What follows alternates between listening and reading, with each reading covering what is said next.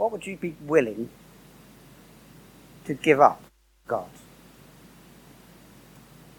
It just so happens to be the beginning of the year when lots of people make New Year's resolutions, kind of a promise to themselves mostly that they will do or not do. It kind of often involves giving something up, something from now on. I don't really do it because I find for me it just lasts a matter of days and everything's forgotten. But it is a good time of year to pause, reflect, and ask ourselves some serious questions. So, this first chapter of 1 Samuel is all about a woman that was so desperate for God to bless her that she gave the blessing back before she'd even received it. And so we're thinking together this morning about Hannah keeping her promise to God and presenting Samuel back as a Nazarite. Are you struggling? you can't tell from it. Let me just come over here.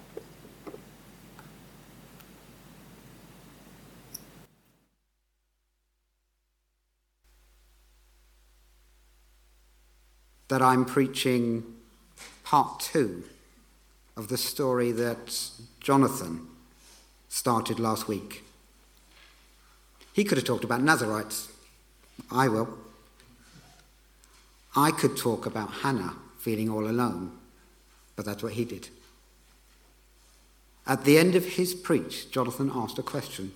He said, What do you need from God? And my question is, What would you be willing to give up for him? So if you missed Jonathan's preach, by the way, you can catch up with it on your favourite podcast app. I think you can access it through the website as well. Okay, let's read from 1 Samuel, 1 Samuel chapter 1 and I'm beginning at verse 21. The words should appear behind me, thanks to the technical skills of Peter. So 1 Samuel 1, verses 21 to 28. The man Elkanah and all his house went up to offer to the Lord the yearly sacrifice and to pay his vow. But Hannah did not go up, for she said to her husband, as soon as the child is weaned, I will bring him, so that he may appear in the presence of the Lord and dwell there forever. Elkanah, her husband, said to her, Do what seems best to you. Wait until you've weaned him, only may the Lord establish his word. So the woman remained and nursed her son until she weaned him. And when she'd weaned him, she took him up with her along with a three year old bull, an ephah of flour, and a skin of wine. And she brought him to the house of the Lord at Shiloh. And the child was young. Then they slaughtered the bull, and they brought the child to Eli. And she said, Oh, my Lord, as you live, my Lord, I am the woman who was standing here in your presence, praying to the Lord. For this child I prayed and the Lord has granted me my petition that I made to him. Therefore, I have lent him to the Lord. As long as he lives, he is lent to the Lord. And he worshipped the Lord there. So, Hannah is presenting Samuel back to God as a Nazarite, just as she promised in verse 11 from last week. I'm going to talk a little bit about what a Nazarite is. We'll take a tour of the Nazarites in the Bible. There's only three, it's fine. And then we'll have a think about what it all means for us today. So, what is a Nazarite? Not to be confused with a Nazarene, that's just somebody that was born in the city of Nazareth. There's a whole set of laws about Nazarites in Numbers chapter 6, if you want to go home and look them up. But basically, an Israelite woman or man could choose to take a vow to dedicate him or herself to God for a period of time. I guess you could choose a week, a month, a year, 10 years, whatever you chose. And the vow they took committed them to stop drinking wine and strong drink. In fact, have nothing at all to do with anything grape related. Not cut their hair, and not go near a dead body, not even a close relative. Now, I said this was supposed to be a voluntary and for a specific time period. It just so happens that the three examples in the Bible were basically for life. It's a time period, I guess. And all three were nominated by someone else. They were volunteered. So let's talk about Samson. He's the first one. You probably know Samson. You might have noticed that he was a Nazarite. God decided he would be, and his parents complied. They did their best to raise him that way. But Samson had other ideas, even getting together with a Philistine woman, the enemy.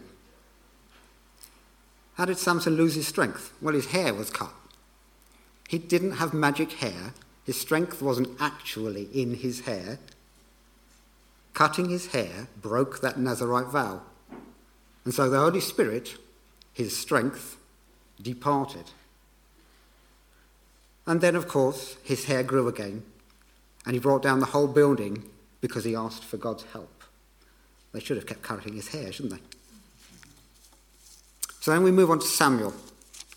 Samuel was offered to God as a Nazarite by his mother before he was born.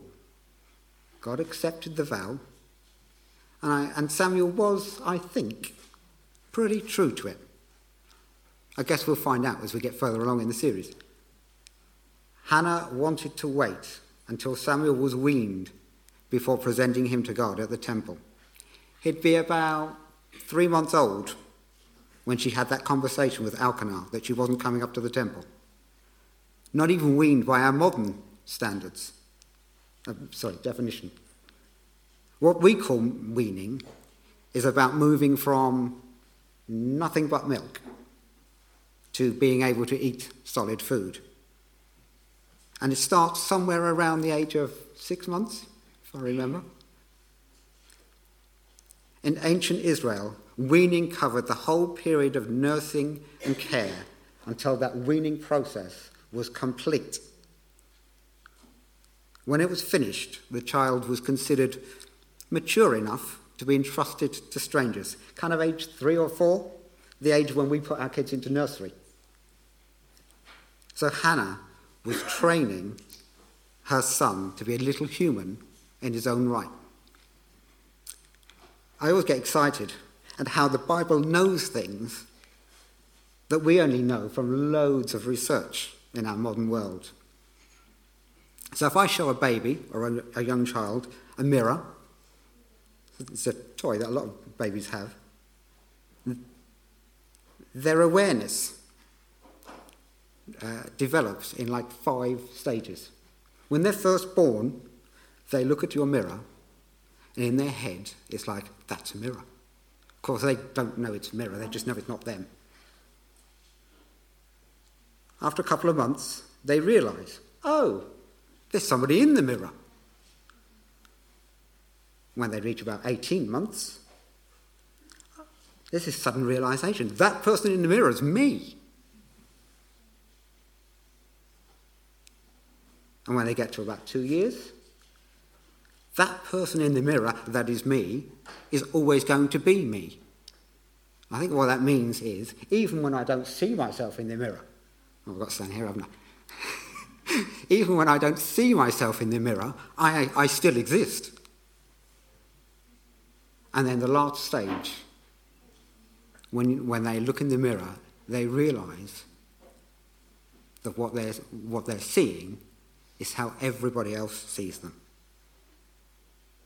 So, right at the age where he becomes completely aware of himself as a person, Samuel is ready to go and serve God. And so Hannah kept her promise. Look at that last sentence in the passage. And he worshipped the Lord there. So I have this Bible that tells me not just the Hebrew words at the back of our English translations, but it does give some kind of indication of the grammar of the word.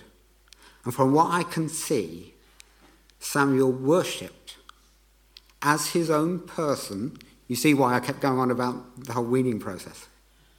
By his own choice, so he's embracing the vow that somebody else made, as promised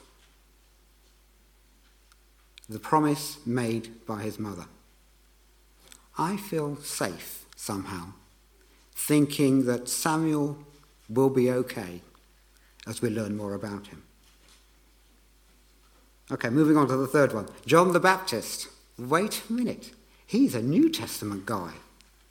Well, I think he's the last Old Testament prophet. We just talk about him in the New Testament writings. So the angel told his parents he'd be a Nazarite. So that instruction came from God.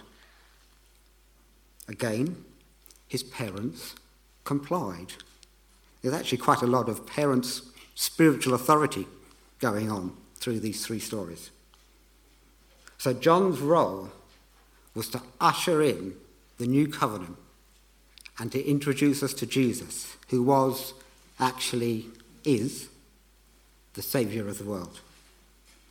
You see, in all this talk about sacrifice, we need to remember that God has sacrificed everything He has for us to have eternal life. Salvation is a free gift for those that believe in their heart and confess with their mouth that Jesus Christ is Lord. But it cost God his Son. So we come back to our question What would you be willing to give up for God? So, just imagine a rich young ruler who wants to inherit eternal life. Jesus tells him to keep the commandments. Yeah, I do all that, he says. You're missing one thing, says Jesus. Sell everything you've got and give to the poor. He can't do it. This man who has everything he could possibly need, want, imagine, can't, doesn't want to give it up.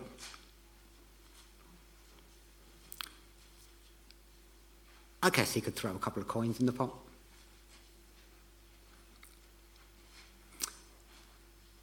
So, in my head, I was walking over there, but I can't because of this. And just imagine, over there you have a rich young ruler, and there's this imaginary line going from him all the way across to this side of the church, where there's a poor widow. She walks around somewhere in the vicinity of the temple, among the rich and the famous. She's kind of shuffling along, trying to avoid drawing attention to herself. And she puts what she has, her two coins, in the offering. She's got almost nothing, but gives everything. The only person that noticed was Jesus. And he called out to his disciples She's just put in more than anyone else, everything she has to live on. So I'm not particularly making a point about money here, but if that's what God is speaking to you about, all good. It is about our willingness, it's about our hearts. Any gaming gurus in the room? There's nothing wrong with gaming. But what does it cost you? How much time does it take?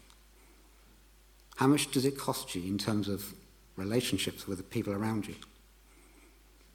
What about social media superheroes? Do you need to slow down your scrolling? That's just a couple of examples that came to mind. You might already know what God is speaking to you about right now. And Duncan stood up and he brought something that I hadn't even thought about. What about all that stuff that you've got in your head that's worrying you? It gets in the way. And what does all this giving up business have to do with us keeping a promise? Well, when we become Christians, we receive salvation and we commit our lives to God. We promise to let Him replace our sinful old ways with His much better ways on an ongoing basis. Doesn't happen just like that.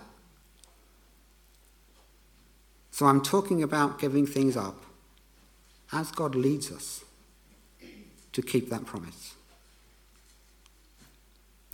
Perhaps the band could come back just for a, a final song, just as I bring this all together. So I'm not trying to set rules for you about what you should or shouldn't do. That's something that you and God have to work out together. I am talking, and it's been referenced again earlier on, about being intentional about our relationship with God. And as Paul puts it, pressing on in faith. And that will include sacrificing things that are not helpful to us or that get in the way. So last week we had this really significant word about God being intentional.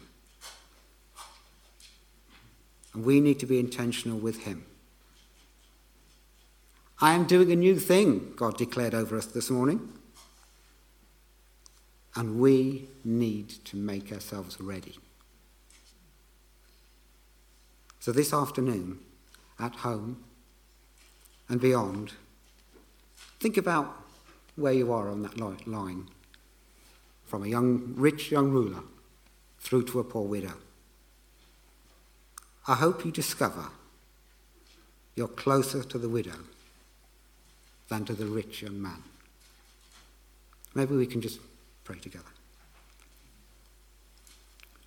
Father, thank you so much for sending Jesus to die on a cross to save us from our sins. Jesus, thank you that you came and sacrificed everything for, for us. God, will you speak to each one of us in the coming days? Show us which parts of our lives produce fruit and which need to be pruned. And as we create room for you to work, I pray that we will bear much fruit. Thank you for all you've been speaking to us today. Let it be to us according to your word. Amen.